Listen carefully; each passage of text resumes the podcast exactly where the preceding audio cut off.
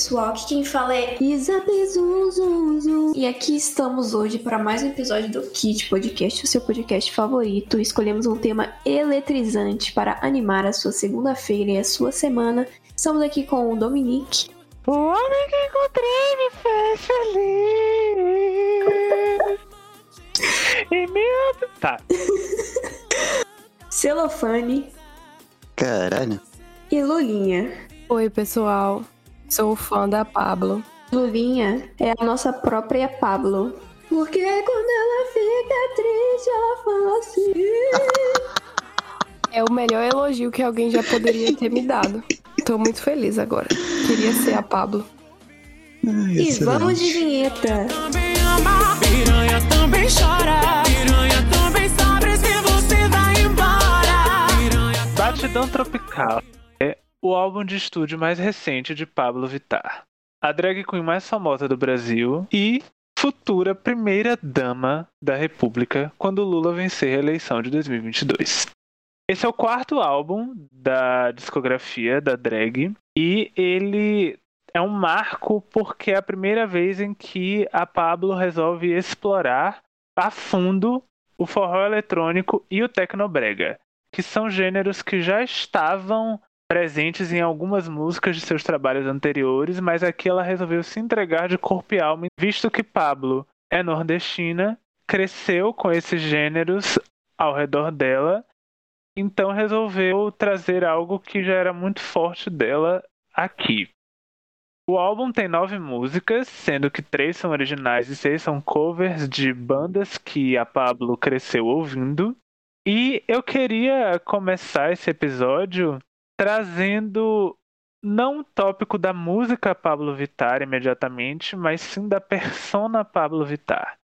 É inegável que ela é uma das artistas pop mais bem-sucedidas do Brasil e que ela tem conquistado espaços muito interessantes ao longo de sua carreira desde que explodiu em 2017. Eu queria saber da opinião de vocês qual é o segredo do sucesso de Pablo Vittar? O que faz com que ela consiga mobilizar tanta gente dentro da população LGBT, mas ao mesmo tempo estourar a bolha e ter o seu trabalho apreciado por pessoas que, a um primeiro momento, a condenariam. Talvez a habilidade que ela tem em transitar entre vários gêneros de música, tipo, ela vai no funk, e a forró, e a tecnobrega, e todos esses gêneros são muito populares. E sei, talvez as pessoas também tenham, por mais que grande parte seja intolerante ao fato de termos uma drag queen, no topo das paradas, talvez um fascínio com a figura dela, porque é tudo muito bonito, muito kit, muito colorido, diferente, né? Eu acho que no início da carreira da Pablo, quando ela conseguiu quebrar essa bolha, foi por meio de discursos de ódio com ela. Assim, de falar muito mal dela e de dizer que ela cantava mal, e aquela confusão se era trans ou se era drag conseguiu render muito buzz para ela, né? E aí, a partir do momento que ela foi evoluindo musicalmente e lançando coisas mais diferentes, ela foi conseguindo atrair mais esses públicos. Pelo menos eu acho assim. Principalmente pela aparência também, porque chama muita atenção a altura de Pablo Vittar, a diferença de estar montado e não estar montado, e também, assim, falando especificamente de batidão tropical, o que conseguiu quebrar mais ainda esse público foi a questão de conseguir trazer a cultura nordestina. Uma coisa que eu acho que ela já tinha tentado no último álbum dela antes desse, que foi o. É 111 o nome? É 1 de novembro, porque o 111 vem da data do aniversário dela, mas eu chamo de 111. Sei lá, 111 mesmo. É o Deluxe, o que a capa é vermelha. Ele trouxe umas músicas assim também nessa pegada e acho que agora com Batidão Tropical ela conseguiu mesmo. Eu diria que ela não trouxe essas influências nordestinas dos gêneros musicais nordestinos apenas no 111, mas ela vem trazendo isso desde o Vai Passar Mal, que é o primeiro álbum dela, de 2017, porque KO, querendo ou não, tem uma influência de forró e corpo sensual também tem um pezinho ali no Tecnobrega.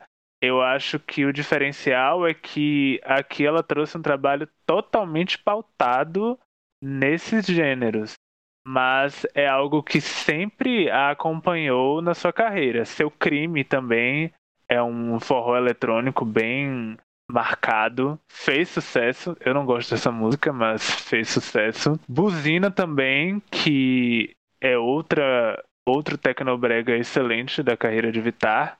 Então, ela sempre tem esse apego às raízes que eu acho muito interessante e que eu concordo com vocês duas, acaba sendo uma das razões pelo sucesso dela, como Izzy bem apontou, a versatilidade e a capacidade dela de explorar diferentes gêneros e ainda assim compor um trabalho coeso que você ouve e diz, não, isso é Pablo Vittar e isso faz sentido, é, é muito bem pensado. Nossa, ela tem tanto sucesso que eu tinha esquecido, sabia?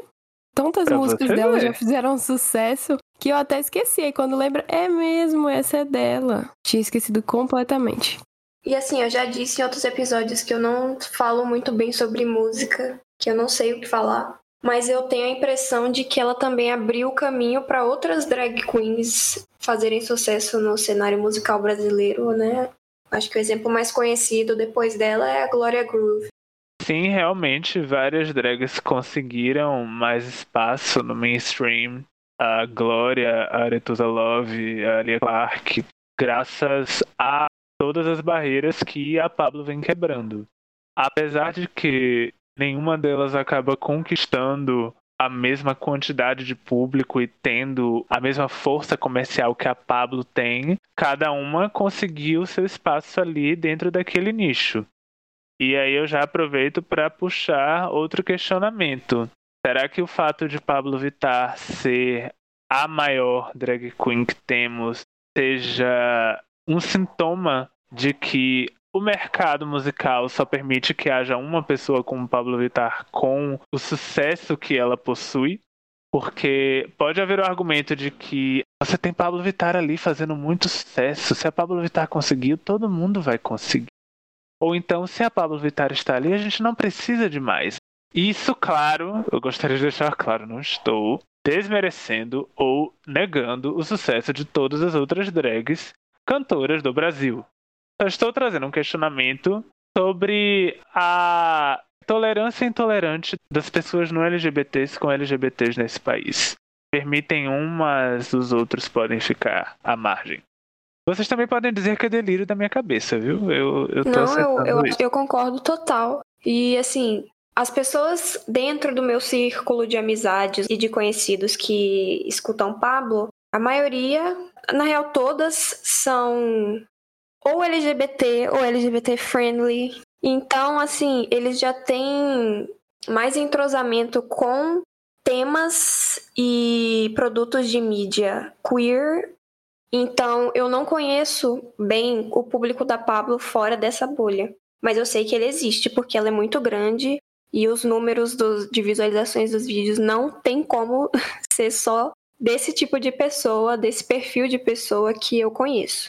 Mas eu acredito que existam essas pessoas fora desse perfil que gostam da música dela, com ressalvas ao fato dela ser drag queen, que provavelmente não gosta nem de falar sobre o fato dela ser drag queen, porque aparentemente isso é uma ameaça à heterossexualidade nacional. Então, eu imagino que, ah, tudo bem, eu escuto a Pablo, mas ah, sei lá, ela parece muito mulher, não, não me chama de viado, não. Mas agora, se tiver 15 drag queens fazendo muito sucesso, aí já é dominação comunista, gente. Aí, vamos, convenhamos que o negócio. O Brasil, a bandeira do Brasil já vira a bandeira do arco-íris e todo mundo vai virar gay. E é um caso que não está restrito apenas às drag queens, dá para tirar diversos outros exemplos até de outros campos da arte.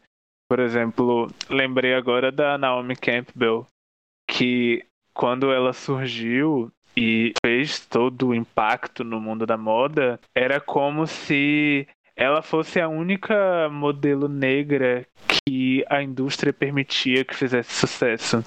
E aí, quando veio a Tyra Banks e começou a conquistar espaço, a própria Naomi acabou cedendo a essa mentalidade e começou a rivalizar com a Tyra Banks, porque ela considerava a Tyra uma ameaça, visto que, como havia outra mulher negra que estava surgindo mais jovem do que eu, agora a indústria vai me rechaçar e eu vou perder o meu espaço. Então é algo muito comum, infelizmente, com minorias dentro do mundo da arte. Quando eu escuto o Pablo, geralmente eu tô em alguma festa e tá tocando, né? Eu não deliberadamente boto para tocar porque assim não é o meu estilo musical que eu consumo. E aí o que acontece? Eu acho que a Lulinha comentou sobre isso, mas a impressão que eu tenho de fora é que a Pablo ela foi eleita assim, uma espécie de cota para fazer parte do cenário nacional, sabe? E agora que ela tá ali, pronto. Não, não tem mais, sabe?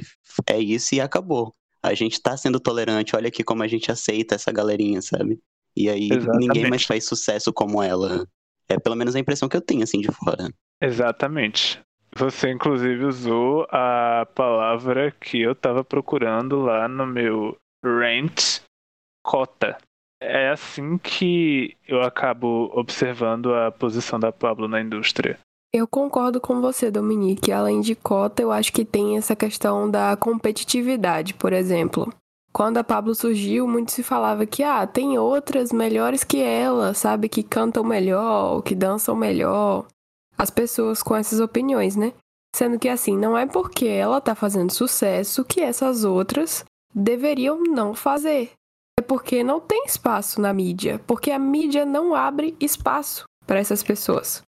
Ela fala, ó, já tá aqui. Pablo Vittar, ó, já é um homem gay que tá na televisão, vestido de mulher, cantando e dançando. Já tá bom, né? Já deu. Eu percebo isso principalmente na, na Rede Globo.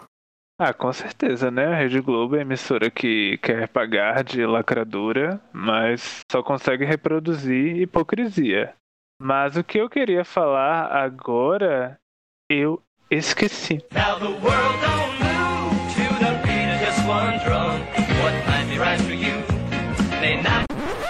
E eu vou aqui reforçar a fala de Dominique. Eu acho que Pablo Vittar é a nossa ilustração mais clara e grandiosa da frase de Orkut: Sua inveja faz a minha fama. No caso, sua LGBTfobia faz a minha fama porque vocês comentaram aí, eu me lembro mesmo de ouvir pessoas fora da minha bolha falando da Pablo em termos de qualidade vocal, falando que os vocais eram ruins e falando, não, não, mas só sério, nada contra ela não, olha só como é ruim a voz dela.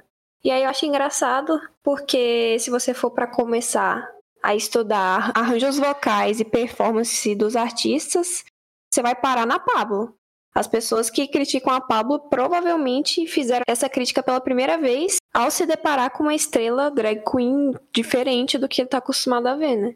A ouvir. Eu concordo. Inclusive, quando pessoas ao meu redor vinham comentar sobre a Pablo, no, principalmente no início da carreira, né? Tinha muito esse lance da, do aspecto vocal. Ah, porque olha só essa voz que horrível e não sei o que, isso e aquilo, tá tudo sei lá, é, desafinado e tal. Eu, tipo, porra, mas você nunca fez esse tipo de crítica a nenhum outro músico na sua vida, cara. Por que, que você tá falando isso agora, sabe? Era uma parada que eu me pegava pensando, assim. Porque é bem isso que a Izzy falou, né? Tipo, cara, se você for parar pra analisar principalmente o contexto mainstream no Brasil, a gente encontra um monte de coisa bem assim, complicada também, né? E nem por isso a galera fica criticando e pegando no pé dessas coisas. Então, você percebe que é justamente uma LGBTfobia velada, né? Eu acho isso bem, bem chato, na real. Eu tenho uma amiga que ela sempre canta na igreja e ela passou um ano fora junto com um grupo que pertence à igreja onde ela faz parte para estudar canto. E aí, quando ela voltou, ela tava, né, super afinada nos conhecimentos e não sei o que. E foi justamente no ano em que a Pablo lançou o Não Para Não. E aí, eu lembro de um dia em que eu estava conversando com ela e ela estava comentando sobre a técnica vocal da Pablo em Disque Me dizendo que ela não sabe enunciar as palavras direito, que ela muda a, a pronúncia. Ela falou especificamente do refrão, porque no refrão ela a Pablo canta assim, né?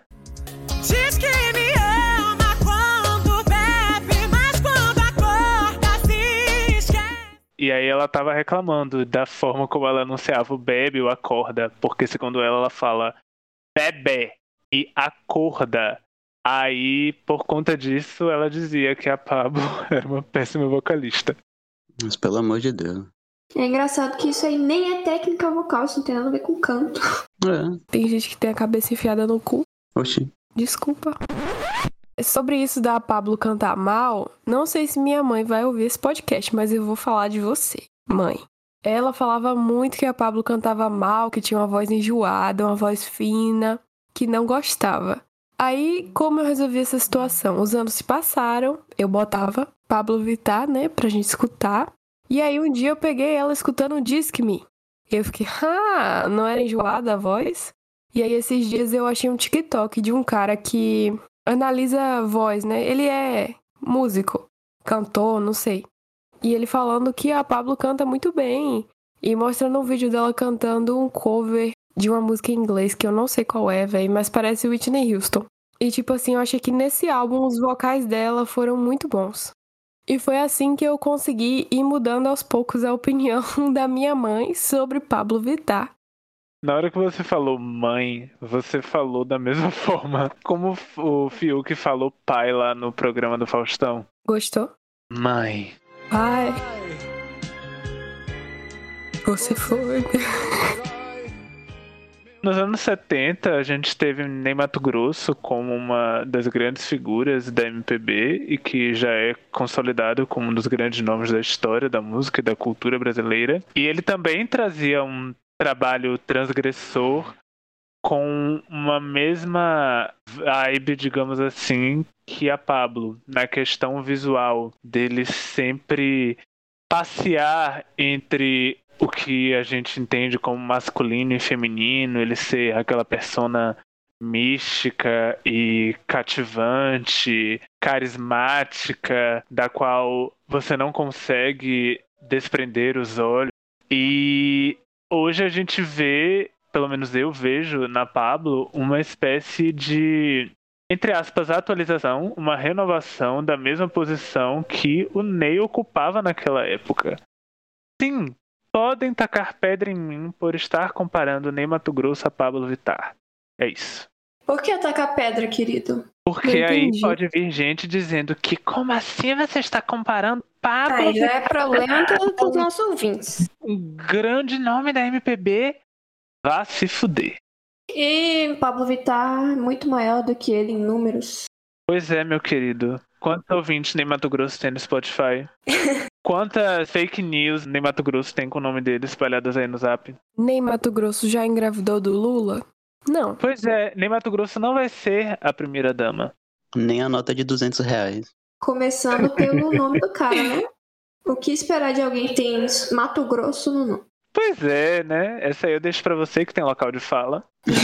Eu achava que o nome dele era Neymar. Neymar? Chuta a bola, Neymar! Por que tem Neymar? O sobrenome que era que o nome dele Togrosso? seria só o Ney? É igual Neila Torraca. Véi.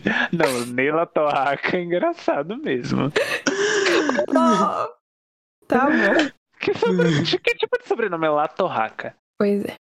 Do mesmo tipo de Togrosso. Vai tomar no cu, velho. Vai tomar no cu! Meu Deus, velho. É muito bom mesmo. A risadinha de boomer. Velho, Ô, véi, mas agora falando sério, na época o povo também não sabia, né? Que o Ney Mato Grosso ia se transformar nesse ícone que ele foi. Vai, quem sabe o, o que o futuro nos aguarda, né? Exatamente. Pois é, ele fez sangue latino. Pablo Vittar fez. Indestrutível. Ou seja, cada um com seu grande hit. É a música que outras gerações vão ouvir e associar ao nome. Pelo menos eu, quando escuto sangue latino, penso. Secos e molhados, nem Mato Grosso. Ney Mato Grosso. Eu acho que indestrutível vai ser isso pra Pablo. E KO também, mas Indestrutível tem mais potencial. É tipo aquela do carnaval. Eu nem lembrava que era dela. Qual? Não espero o carnaval. Ah, todo dia, nossa. Gente, eu quase não lembro dessa porque não tem no Spotify. E foi o primeiro grande sucesso dela, né? Pra você ver, comprovando o que você disse É, no início. Que ela tem Esse tantas e Open músicas. Bar, né?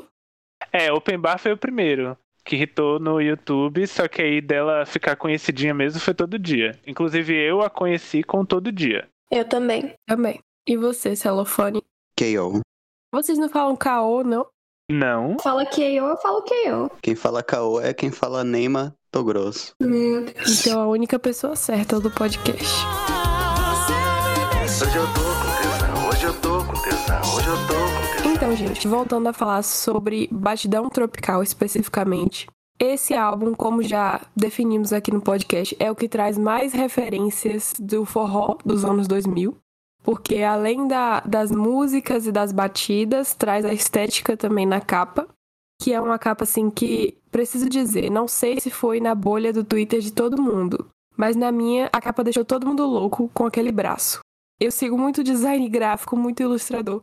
Todo mundo ficou louco com aquele braço todo estranho sendo segurado. Mas enfim, isso só foi um comentário besta que eu quis fazer mesmo. E eu gostaria de fazer uma pergunta, porque eu não sabia e queria saber se vocês também não sabiam. É que quando eu escutava forró, era sempre assim, os vizinhos escutando, ou então tá tendo uma festa na rua, ou então em casa e sempre com DVD. Mas eu nunca me atentava muito assim a de quem eram as músicas. Eu sempre fui fã de Joelma, né? Do Calypso.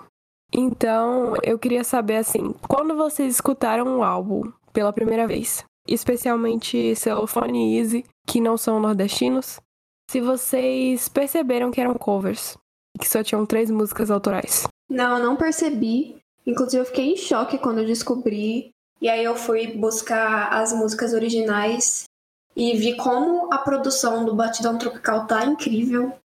E eu falo isso sem propriedade nenhuma no assunto, mas eu, eu acho que tá incrível, então eu falei que tá incrível.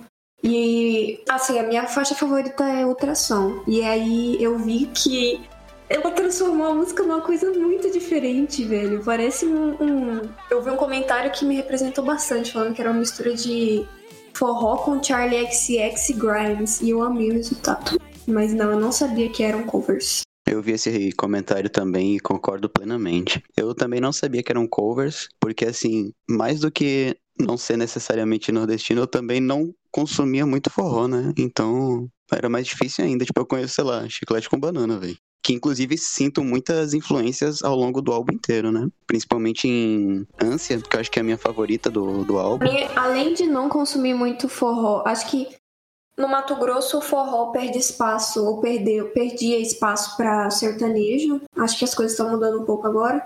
Mas durante a minha vida, eu só ouvia forró quando tinha algum vizinho escutando. E eu me lembro que eu passei uma temporada na casa do meu tio numa cidadezinha. E do outro lado da rua tinha alguém escutando banda Deja Vu 24 horas por- dia. E eu acho que o Batidão Tropical sacia a sede das não é pessoas forró, né? Que... Não, é tecnoprega, né? Isso, é. Não, é- mas nem isso eu tinha costume de ouvir. Porra, mas o Deja Vu, ele se espalhou foda, né, velho? Até lá no Rio Grande do Sul, quando eu fui passar as férias, tava, tipo, todo mundo comentando sobre essa porra dessa banda, velho. Eu amo banda Deja Vu, cara. Amo, marcou muito a minha infância. Eu passei a amar por Síndrome de Estocolmo. Síndrome de Estocolmo é uma porra, você passou a amar porque é bom, não venha não. Ah, velho, o foda de Deja Vu é que, tipo, eles não alteram em nada, né? É exatamente a mesma batida sempre. Tipo, porra. É. Isso aí é verdade. Mas, velho, é a batida. É só isso que eu tenho a dizer. Respondendo a sua pergunta, Lulinha, eu identifiquei que Ânsia era um cover porque quando eu era uma criança, assim. Assim, né? Eu era muito fã de Companhia do Calypso. E eu amava assistir os DVDs e eu amava ver a Mila Carvalho performando. E Ânsia é uma música do grupo e a Mila sempre cantava com muita paixão. E eu sempre ficava cativado toda vez que Ânsia passava no DVD. Então, quando eu ouvi a versão da Pablo, eu me apaixonei. Eu compartilho da opinião de Celofane, porque também é a minha música preferida do álbum, apesar de ser um cover e apesar de eu já conhecê-la. Pra mim tá pau a pau com a versão da Companhia do Calypso. Mas as outras eu não fazia a menor ideia. Zap Zoom eu sabia, porque também é outro cover de Companhia do Calypso. Mas, por exemplo, Bang Bang eu achei que era original. E aí quando eu descobri que era cover, eu fiquei simplesmente no chão. Que não são cover é Triste com Tesão, Ama, Sofre, Chora e. A Lua. Ah, tá. Não, inclusive, Bang Bang é um cover de Companhia do Calypso, só que eu não lembrava dessa música. Esse seu relato parece muito com os relatos da própria Pablo falando sobre as influências das músicas dela. E aí eu imagino que esse álbum sacia a sede de muita gente da nossa geração que cresceu, passou a infância escutando esses gêneros de música, forró, tecnobrega, mas com uma sonoridade diferente, atualizada e que é bem legal. Eu gostei bastante do álbum. Apesar de não ter essa memória né, afetiva desse tipo de música. Ânsia, tem uns momentos onde entra uma guitarra elétrica fazendo uma só uns acordezinhos assim bem básicos e me remeteu muito à minha infância quando tocava chiclete com banana em cada esquina das ruas nos carnavais, velho.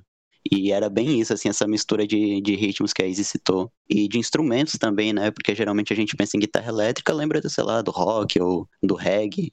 Mas tem muito no forró e no, no... O chiclete com banana é um estilo bem único também, né? Que é, não, é um, é um axé, axé, axé pop, né?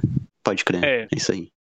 Até mesmo alguns desses tecnobregas que a Pablo regravou, ou as próprias influências que ela tira do brega, não são necessariamente tecnobrega. Tem também tecnomelody, que inclusive Sim, é. o gênero da banda Deja Vu.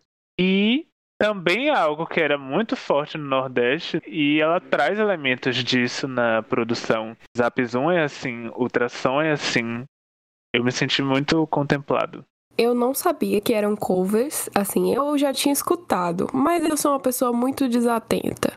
Eu não guardo o nome de quem cantou, quem escreveu qual música. Companhia do Calypso mesmo. Também estava gravado na minha memória, mas se você me perguntasse o que é Companhia do Calypso, eu não ia saber falar. Mas aí eu vi uns vídeos e falei, ah, isso aqui. Então, eu tenho uma memória péssima, eu não sabia. Mas o ultrassom realmente foi uma boa surpresa, eu adorei a música, ficou bem diferente. E Bang Bang, como o Dominique disse, eu também achei que era original. Eu não conhecia essa música de outros lugares, eu acho que não era muito famosa, mas também foi uma boa surpresa. Eu adorei a, a melodia, assim, de bang bang. Ficou maneiro mesmo.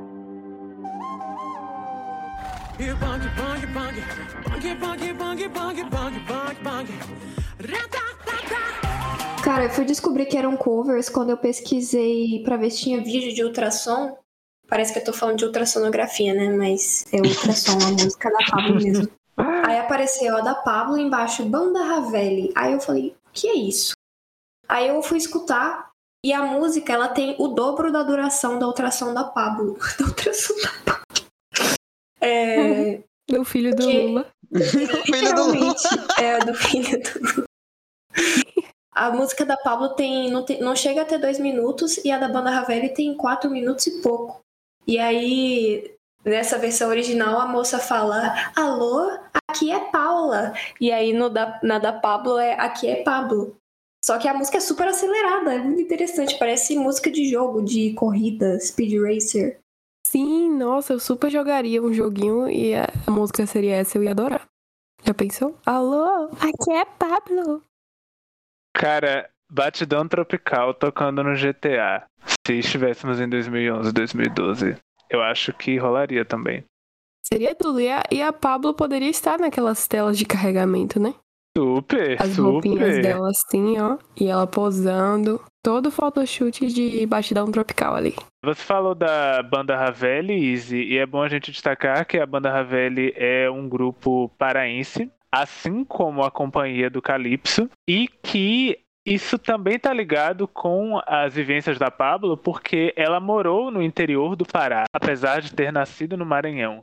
E banda Ravelli, pelo menos eu não me lembro desse grupo. Acredito eu que não tenha sido algo tão forte aqui na Bahia, pelo menos, quanto Calypso e Companhia do Calypso. Então acaba sendo uma referência bem específica que ela traz aqui, um diferencial muito legal. Oh, você falou, agora surgiu uma dúvida. Calypso e Companhia do Calypso são duas bandas diferentes ou são duas fases da mesma banda? Não, são dois grupos diferentes. Ah, não fazia ideia. Pois é, uma tem Mila Carvalho e o outro tinha. Quer dizer, nenhuma das duas tá no, no grupo, né? Mas um tinha Mila Carvalho e o outro tinha Joelma. Duas E lendas. eles fizeram sucesso na mesma época? Na mesma época, os dois grupos Hum. ali nos anos 2000. Quem era você nos anos 2000? Joelma do Calypso ou Mila Carvalho? Eu era a Paulinha. Eu Paulinha? era a Paulinha do Calcinha Preta. Perfeita. Lulinha era o Chimbinha. Inclusive. Muito bom, muito bom. Gostei. Agora você acertou. Eu seria a Joelma do Calypso, porque eu era muito fã dela. Eu odiava usar saia, mas assim, quando eu ganhei uma bota, foi um dos dias mais felizes da minha vida. Que meu avô me deu uma bota e eu usava essa bota toda hora, porque eu queria ser a Joelma do Calypso, entendeu? Eu ficava cantando e dançando, era incrível. Você dançava cavalo manco? Com certeza. Essa emoção, cavalo manco, agora vou te ensinar. Isso e muito mais você só vai encontrar no Pará. Eu tava pensando aqui agora, eu falei que eu tenho uma memória. A minha memória mais forte de de banda Deja Vu é da época que eu passei na cidade do meu tio. E a cidade do meu tio era no norte do Mato Grosso. O Mato Grosso faz fronteira com o Pará ali, né? É perto da fronteira com o Pará. Então faz sentido que ali tenha influência dos estilos musicais no outro estado. Porque aqui no, no sul do Mato Grosso não, não era tão comum ouvir esse tipo de música. Faz sentido até pra gente está no sul da Bahia, porque como faz fronteira com Minas, o sertanejo, de certa forma, acaba ganhando uma leve potência aqui. E isso eu falo em relação a meus avós mesmo. E não é um gênero que é forte aqui no estado, no sentido de ser algo tradicional daqui, como é o axé, como é o brega, como é o pagodão. Mas por conta da fronteira acaba chegando. Muito legal essas convergências, essas misturas, essas apropriações. Outra influência que eu nunca percebi da banda Calypso na minha vida, que na verdade não é uma influência, mas eu achei interessante e vou compartilhar com vocês. Eu e minha mãe temos cabelo cacheado. Só que a minha mãe foi criada para tratar o cabelo dela como liso. Então ela fazia umas coisas meio diferentes assim com o cabelo. Por exemplo, depois de lavar, ela dava uma de Joelma e fazia um bate-cabelo, sabe? Pra cima, pra baixo, pra cima, pra baixo. Ficava parecendo que ela ia começar a dançar. E aí eu aprendi a fazer isso também. Claro que o cabelo ficava totalmente desgrenhado. Só que eu achava normal. E aí quando eu ia dormir na casa de outra pessoa e fazia isso, a pessoa falava, Ê, Joelma. E eu achava super normal, mas parece que não é. E agora eu vejo que, na verdade, era a banda Calypso influenciando a minha família. E a minha A mãe. finalização do cabelo. Incrível.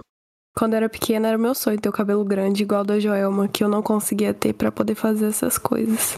Você também queria ter aquela coloração de gema de ovo? Não, só o cabelo grande já seria o suficiente.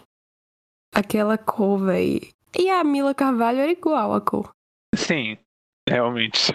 Então, até nisso, Pablo Vittar está vencendo, porque as perucas têm ótimas cores, então essa nova era tá melhor esteticamente. Realmente está super dentro da proposta. Eu não tinha parado para pensar nas perucas agora que você falou, eu me dei conta. E assim, é uma pena que a gente está no meio da pandemia, porque uma turnê do Batidão Tropical seria incrível. Tudo bem que aqui no Brasil a gente não tem esse conceito de turnê, né? Mas toda vez que um artista lança um disco novo, principalmente um artista pop, eles repaginar o show. E eu super iria querer ver um show da Pablo nessa era, porque pensem nos figurinos, pensem nas coreografias, no design de produção, todo puxado para essas referências que ela já traz na produção. Ia ser tudo, cara, tudo, tudo. Eu fui pesquisar aqui, que eu me lembrei que o meu tio, esse que morava no norte do Mato Grosso, ele tinha um DVD do Calypso e ele ficava tocando assim em loop, sem parar, quando ele vinha pra cá. E tinha uma música que eu não sabia até agora se era um delírio da minha cabeça ou se ela é real, que se chama Dudu. Porque a letra dela é assim: Dudu, Dudu, Dudu, ai meu Dudu, Dudu, Dudu. Esse é o refrão. Dudu, ai meu Dudu. E aí eu Blackpink. ficava pensando, eu tinha isso na cabeça. ah, Blackpink, engraçado. E eu jurava, eu assim, nunca parei pra ouvir Dudu. Aí eu não sabia se era um sonho, uma- um sonho febril, juvenil, ou se era uma música real. E aí eu fui agora descobrir que ela é real. Você descobrindo o fã do Calypso nesse episódio, eu tô amando. Não, eu não gosto de Dudu, eu gosto de outros. Você descobrindo o fã do Calypso nesse episódio. Eu não gosto de Dudu, véi. Olha o nome dessa música, é muito estranha Mas ela. Se tiver algum é Dudu escutando o nosso episódio. Não gosto de nenhum Dudu. Ó, Só Dudu, do. sinto Dudu muito. e Edu. Dudu, Dudu, é isso que eu ia perguntar. Eu amo Dudu Dudu e Edu. Eu também. Mas isso é assunto para outro episódio. Pare pra escutar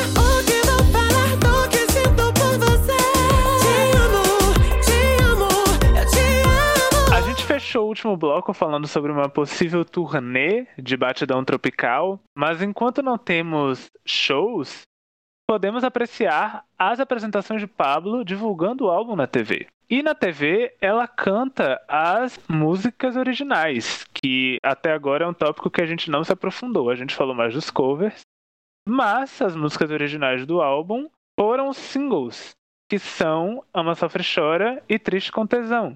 Triste com T, como está escrito lá. Também temos a Lua, só que a Lua ainda não virou single. Então a Pablo canta essas duas primeiras. E uma coisa que é muito curiosa é as adaptações que são feitas para que Pablo se apresente na TV aberta. O refrão de Ama Sofre Chora é muito marcante porque ela manda a palavra piranha o tempo inteiro. Piranha também ama, piranha também chora. Mas aí, quando ela vai no programa do Luciano Huck, ela muda para a Pablo também ama, a Pablo também chora. E o triste com tesão deixa de ser triste com tesão porque aparentemente a palavra tesão virou um tabu. Então quando ela canta Você me deixou triste, não é mais triste com tesão, é triste nessa solidão. E eu queria perguntar para vocês por que estamos vivenciando um puritanismo hipócrita na TV brasileira. Porque eu passei a minha infância inteira assistindo Domingo Legal e assistindo o programa da Eliana, o Tudo é Possível na Record, e assistindo Faustão e as pessoas gritando lindo, tesão, bonito e gostosão na plateia toda vez que passava um branco de aparência minimamente decente por lá. E aí agora chega a drag queen não pode mais falar essas palavras. O que eu está acho que você mesmo respondeu sua pergunta. É uma drag queen, cara. Já basta expor nossas crianças a esse tipo de ser humano. Você ainda quer que ela fale palavras como tesão e piranha? Ah, não. Não, não, não, não, não. É isso, É né? isso, né? É Os isso aí. LGBT são um povo animado, mas não pode falar sobre sexo. Só Não pode ser animar animado minhas engraçado. crianças. Pode E Gil do aí, Vigor ir lá pro BBB servir de entretenimento, mas a Pablo não. E o Gil do Vigor só serviu de entretenimento porque foram cortadas várias falas dele sobre sexo, né? Pois é. E só o Twitter viu. Porque... É porque era só isso que Gilberto falava no BBB. Exatamente. Mas o Thiago Leifert fez um comentário ao vivo sobre o pênis do Arthur. Então, vemos aí a seletividade na hora de tratar de temas considerados adultos. A broderagem sapatênis pode. O homossexual destemido não. E tem o extremo oposto, que é o sertanejo universitário, que, né, fala coisas semelhantes e a gente não vê censura quando vai à TV, coisa do tipo. É umas letras bem machistas, por vezes transfóbicas, quando eles gostam de tocar em assuntos que eles não deveriam tocar. Sim. E tá lá tudo bonitinho, né? Sem nenhuma revisão. Não, e a gente viu uma banalização do termo Kika, sendo que na maioria das músicas em que ela aparece, a palavra aparece, ela tá se referindo a um ato sexual. Mas tá aí, ó. Crianças falando Kika, mas piranha? Não, não, não. Assim, eu não tô dizendo, sim, as crianças têm que falar piranha. Não é isso que eu estou dizendo. Estou fazendo uma comparação dos parâmetros escolhidos na hora de censurar ou não as letras das músicas. preocupação não é com a preservação dos valores, nem com a proteção da inocência infantil. É homofobia descarada. Não tenho fundamento suficiente pra dizer, mas eu acredito que as músicas da Luísa Sonza não foram censuradas na televisão. Ela também é parceirinha da Globo, né? Eu acho. Sim. E ela se apresenta lá e faz as danças dela e fala. Para além da censura das letras, a gente tem clipes musicais bastante explícitos e as apresentações também são bem sugestivas, as coreografias são sugestivas, enfim. Pois é, o Bang de Anitta tá lá intacto. O Bang de Anitta, muito bem explorado por ela durante 2016 inteiro. E todo mundo aplaudindo a coreografia lá, super sensual, super provocativa. Mas a Pablo não pode fazer o mesmo porque vai corromper as crianças, vai despertar a ideologia de gênero dentro da casa do cidadão. Enquanto isso, a letra da música da Luísa Sonza. Sei que todo mundo quer um pedacinho, é que a menina faz gostosinho. Se isso não é. Isso é nem implícito. Ah, vai que ela tá falando de um bolo, né? Todo mundo quer um pedacinho que a menina faz bolo gostosinho. Retiro o que eu disse. E ela sempre É fala assim, de fala. bunda, não é? De É a sentar. raba. a raba, isso. Então, e assim, várias garotas dançando Luísa Sonza por aí, que dá pra observar, é só você ir na esquina que você vai ver as meninas de 8, 10 anos na porta de suas casas no sábado brincando, dançando ao som de Luísa Sonza, de MC Rebeca, de Lecha. As letras altamente sugestivas e os pais não fazem nada. Mas se fosse Ama, Sofre e Chora, já estariam condenando. Sentimentos, tá dizendo que piranha também ama. É, e assim, piranha nunca foi uma palavra muito tabu, assim, né? Quando era pra ser homem xingando mulher chamando de piranha em música, era tranquilo. Inclusive, acho que deve até hoje, né, rolar piranha na boca dos personagens masculinos. Lembrei de A Dona do Pedaço, do personagem do, do Sérgio Guizé.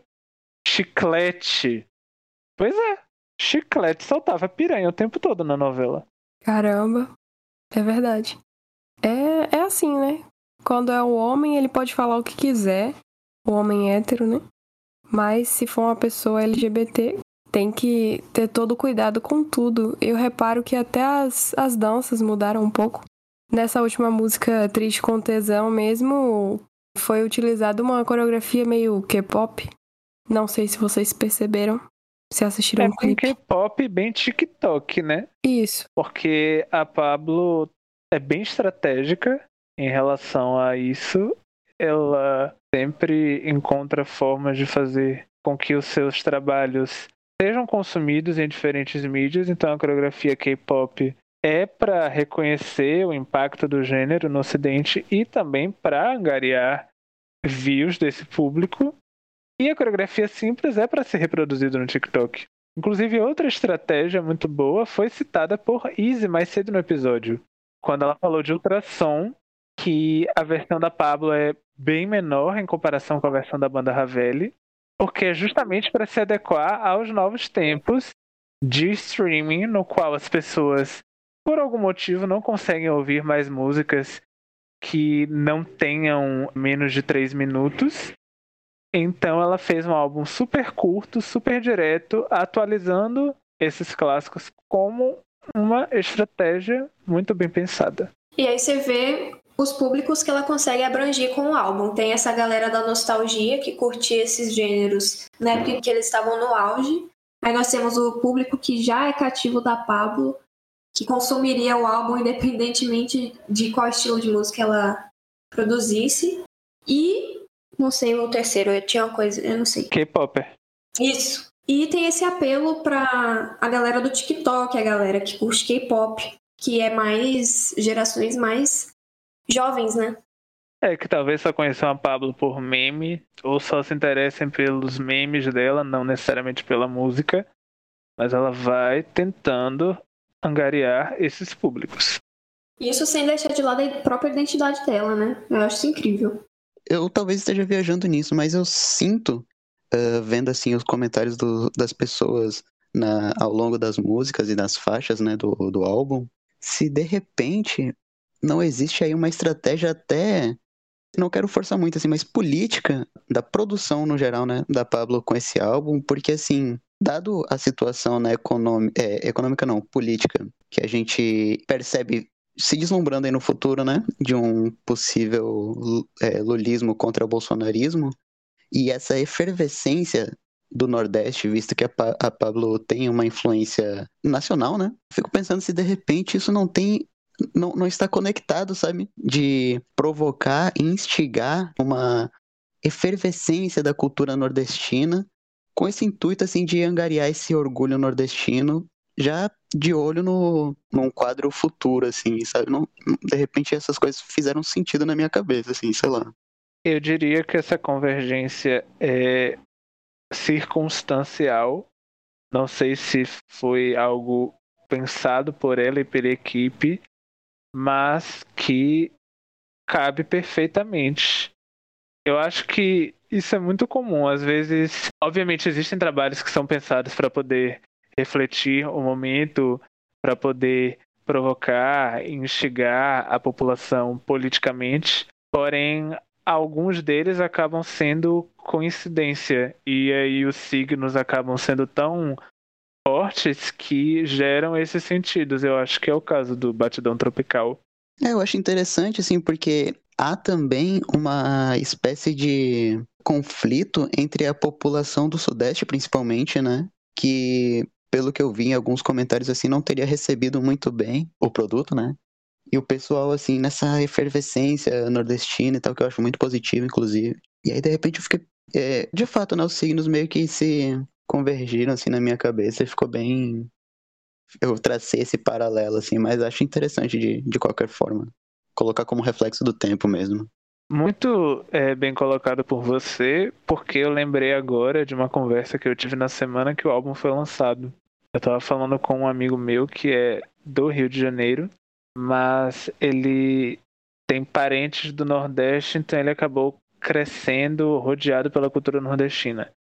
E aí ele veio perguntar para mim sobre o Batidão Tropical, justamente porque eu sou nordestino, ele queria saber o que eu tinha achado, porque ele em si, apesar dele conhecer forró, tecnobrega, tecnomelody, ele não sabe assim as, todas essas referências básicas, mas ele conhece ele não gostou do álbum porque ele não sentiu identificação. E ele falou que ele observou isso muito com outras pessoas que consomem Pablo Vittar no Rio de Janeiro. E aí ele já acionou esses signos também. Ele pensou, não, no Nordeste eu acho que esse trabalho deve ter tido uma recepção diferente. E aí ele foi confirmar essa impressão comigo. Eu discordo de Dominique quando ele diz que é circunstancial esse comentário de Silofane, porque o próprio PT já anunciou que a sigla agora significa Partido Tropical e Batidão Tropical é uma outra sigla para Brasil dos Trabalhadores. Então, assim, quem, saber quem não é, gente. Foi o marido dela, velho. É isso que marido bom, né? E é diante desse manifesto político que eu vou agora aproveitar a brecha para falar de shampoos neutros no mercado pop brasileiro, que não é o caso de Pablo Vittar. Pablo Vittar, se fosse um shampoo, seria Palmolive. E Anitta seria um shampoo neutro para crianças.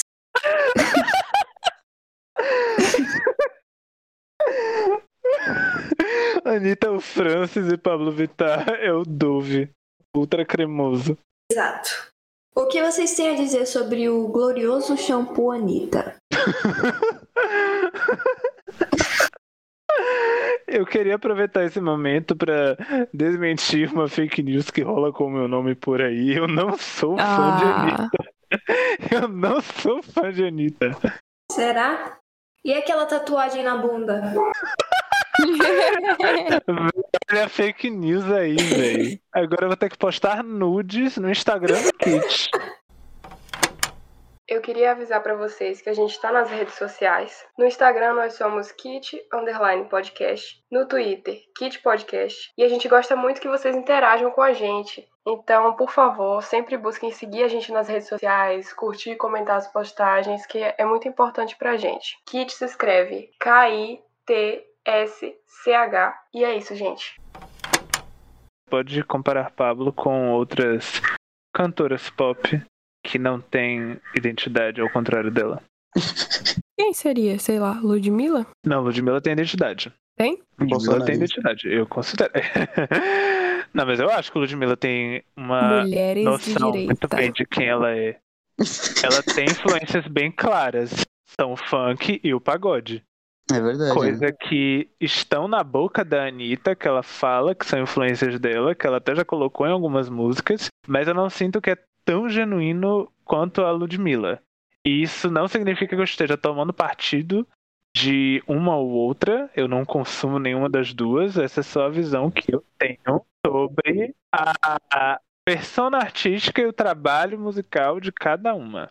Com isso, já, já dá pra concluir, né, que pra mim a Anitta padece de identidade própria, identidade sonora, identidade visual, o que é bizarro considerando o sucesso estrondoso que essa mulher faz. Identidade racial.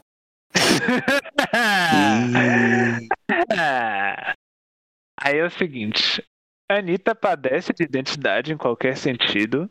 E quando você compara, não só a Anitta, eu posso citar outras é, artistas pop. Luísa Sonza também é alguém que padece de identidade pra mim.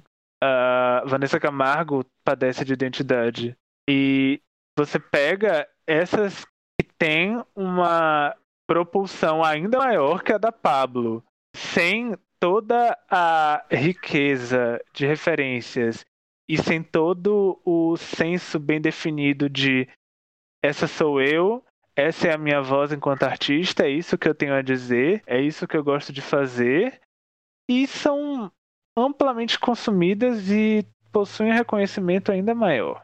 É triste, sabe? Eu acho. Você vê uma pessoa com uma proposta muito bem definida e muito bem executada não ter a mesma propulsão que outras pessoas que não fazem nem a terça metade. Concordo com o Dominique, acho foda isso de que a Pablo tem muita identidade musical e eu adoro a identidade visual dela, assim. Eu sou fã, né? Então, tudo que eu falar aqui vai ser meio assim, é, porque você é fã, sou. Foda-se. É isso mesmo.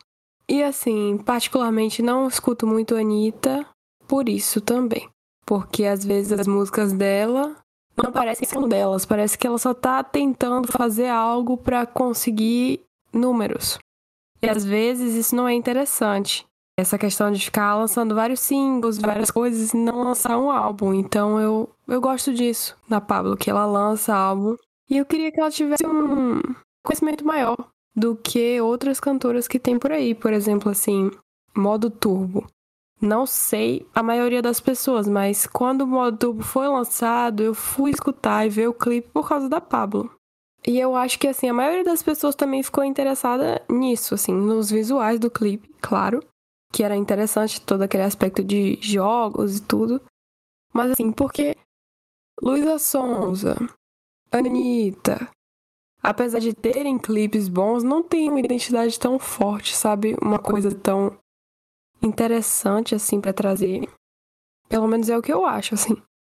Não quero aqui estar me indispondo com quem é fã. Eu entendo que tem gente que gosta da Anitta do jeito que ela é, mas eu acho que se ela conseguisse encontrar uma identidade e seguir, ela conseguiria ter mais peso nas músicas que ela faz.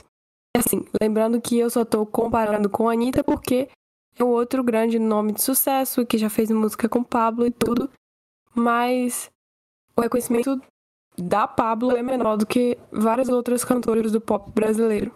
Você acha que os Anitters escutam esse podcast, Lulinha? Sinceramente, espero que não. E se escutarem, podem ir embora. Olha, concordo com o que foi dito, apesar de eu não ser uma grande usuária de Anitta. Eu acho que a identidade da Pablo, tanto visual quanto sonora, quanto até lírica, é mais bem estabelecida. Por exemplo, tanto Todo Dia, quanto Amor de Kenda, quanto Ama, Sofre e Chora, tem uma temática parecida que delineiam uma persona da Pablo. E eu acho que ela consegue manter uma constância, assim, uma solidez nisso. E a única música de Anitta que eu consumi na vida foi Sua Cara e foi por causa de Pablo. Porque todo mundo sabe que a melhor parte da música é quando Pablo faz o falsete. É a parte que todo mundo espera e a parte que todo mundo gosta. Eu sei que vai ter um, um monte de gente não, porque a gente não tem ouvinte quase nenhum. Mas alguma pessoa vai ouvir essa parte e vai discordar assim com a cabeça e falar: Meu Deus, esse povo não sabe nada de Anitta. Não sei mesmo, mas a minha opinião continua a mesma. E se quiser mudar minha ideia, manda aí mensagem no Kit Podcast. A Pablo, ela segue uma linha muito nacionalista no sentido dos estilos que ela incorpora, né?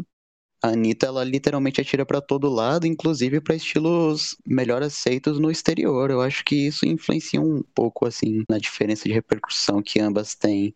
Tipo, a Pablo faz música pra brasileiros, né? Nesse sentido. E não sei, de repente isso me parece fazer algum sentido, olhando assim, né, de uma forma mais ampla em relação ao sucesso que ambas fazem.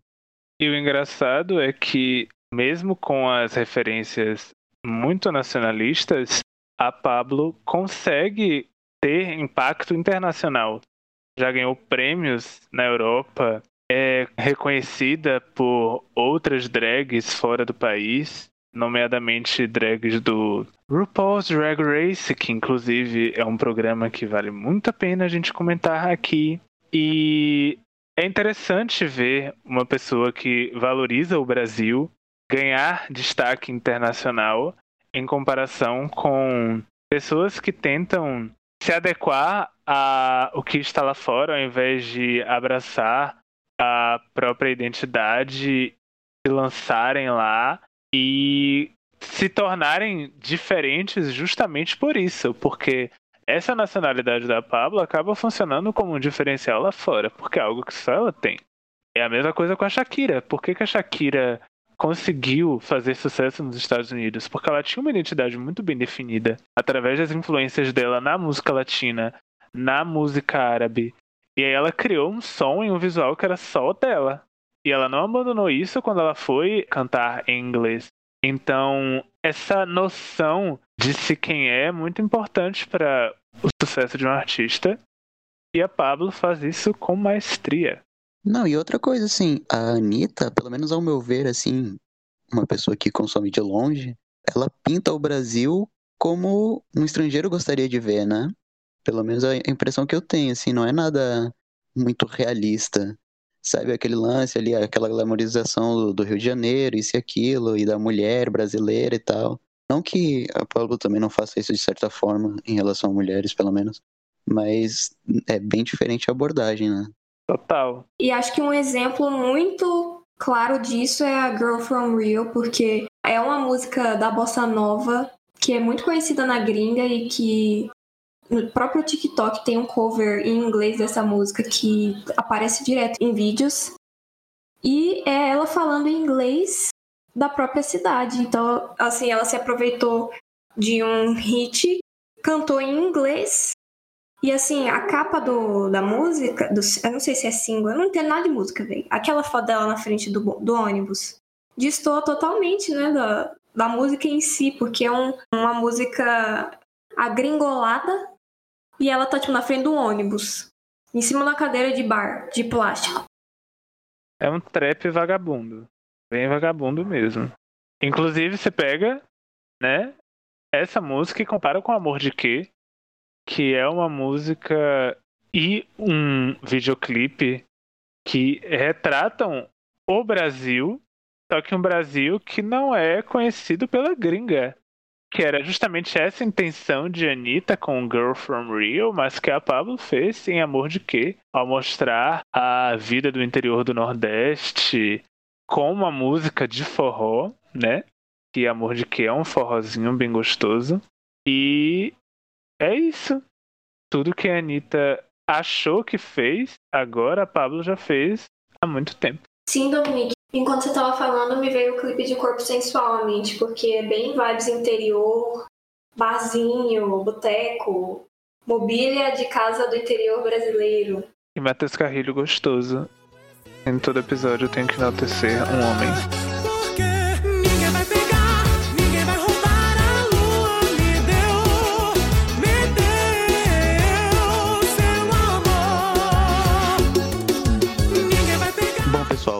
Final desse episódio, gostaríamos de fazer um comunicado importante. O Kit Podcast não estará indo ao ar na semana que vem, porque estamos entrando de férias. É esse o termo, gente? Recesso eu acho que cabe melhor do que férias. Pois é, a nossa temporada chegou ao final. Estamos aqui no vigésimo episódio. E eu gostaria de falar algumas coisas sobre isso. Foi um processo bem interessante. Foi muito bom estar com vocês nesses 20 episódios, trabalhar com vocês nesses 20 episódios, fazer parte dessa equipe. Foi um projeto que meio que surgiu do nada na minha vida e eu abracei meio sem saber o que viria pela frente. E a gente passou por alguns perrengues ao longo do processo, mas no final das contas o aprendizado foi enorme e eu gostei muito de estar presente em todos estes momentos. E quero agradecer a vocês por ter me possibilitado fazer parte desta equipe. Chorei. E vão se foder todo mundo. Chorou nada. Chorou por onde? Ó, eu acho que esse episódio, por ser season finale, pode ser um pouquinho mais longo mesmo. E eu vou. a- Apesar de que todo mundo para de ouvir o episódio antes da metade, então ninguém vai escutar isso aqui. É, Esse projeto também surgiu do nada na minha vida. E eu nunca achei que eu seria capaz de, de ser locutora num podcast, porque eu não. Eu sou muito nervosa. Não, nervosa não. Insegura e não, não gosto de falar e não gosto de me expor. Mas cá estamos, 20 episódios depois. Agradeço a nosso queridíssimo poderoso chefinho Dominique por insistir e persistir. E E agradeço não aos desistir. ouvintes por acompanhar-nos nessas desventuras em série que passou por várias mídias e vários países e várias emissoras de televisão. Muito obrigada. Alguns cancelamentos também.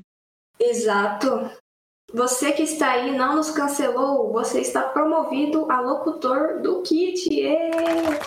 Palminhas. Eu também não me imaginava locutando nada. Eu acho que até hoje eu tenho um pouco de problema com isso, porque eu sou muito travada. Eu sempre acho que as coisas que eu falo não vão acrescentar em nada. E é por isso que às vezes eu acabo falando pouco. Mas esse projeto fez muito bem pra mim também, porque eu me aventurei em algumas áreas novas da comunicação. E assim, agradecer, né, a Dominique pela oportunidade de estar aqui nesse projeto com ele. E garanto pra vocês que a próxima temporada será melhor ainda. E será que vem mais cancelamento por aí? Fiquem ligados. Tem algo a dizer, chefinho? Eu acho que vocês já falaram tanto que a minha emoção subiu aqui. Só queria agradecer aos três por terem embarcado nessa loucura que surgiu de uma crise de ansiedade que eu tive, literalmente. E, assim, eu estou orgulhoso porque eu nunca imaginei que o primeiro episódio fosse sair. Eu ficava planejando isso como algo tópico, tipo, ah, não vai rolar isso vai ficar aqui, ó, entre nós. É um planejamento eterno. Eu vou fazer 80 anos. Eu vou ter tido uma vida inteira e a gente ainda vai estar planejando o episódio sobre Manhattan. Aí a gente gravou e eu fiquei, não, ninguém vai ouvir. Aí a gente lançou. E depois vieram mais 19. E conseguimos alguns ouvintes, né? É isso que me choca, que tem gente que realmente dedica o seu tempo para ouvir as asneiras que a gente fala por aqui. Sou muito grato a todos vocês que acreditaram no projeto dessas quatro mentes insanas que estão falando.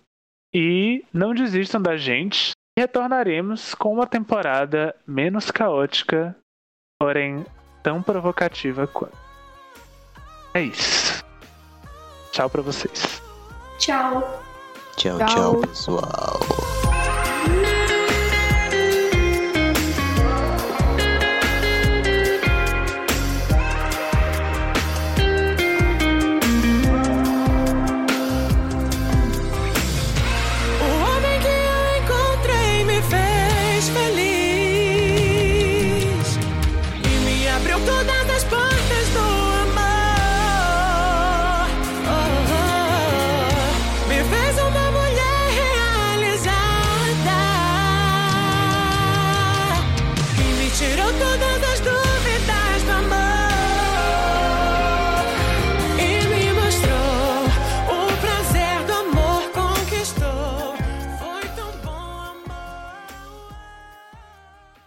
Cantar. Zap zum, zum, zum. No cometa eu vou, nem que seja de carona.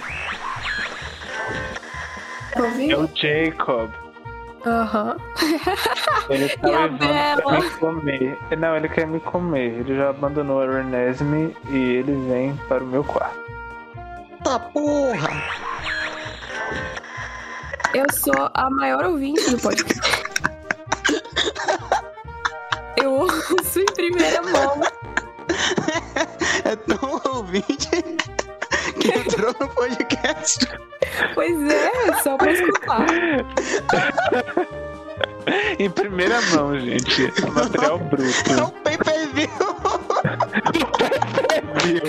Cara, deixa demais. Gente, Velho, o telefone é muito boomer.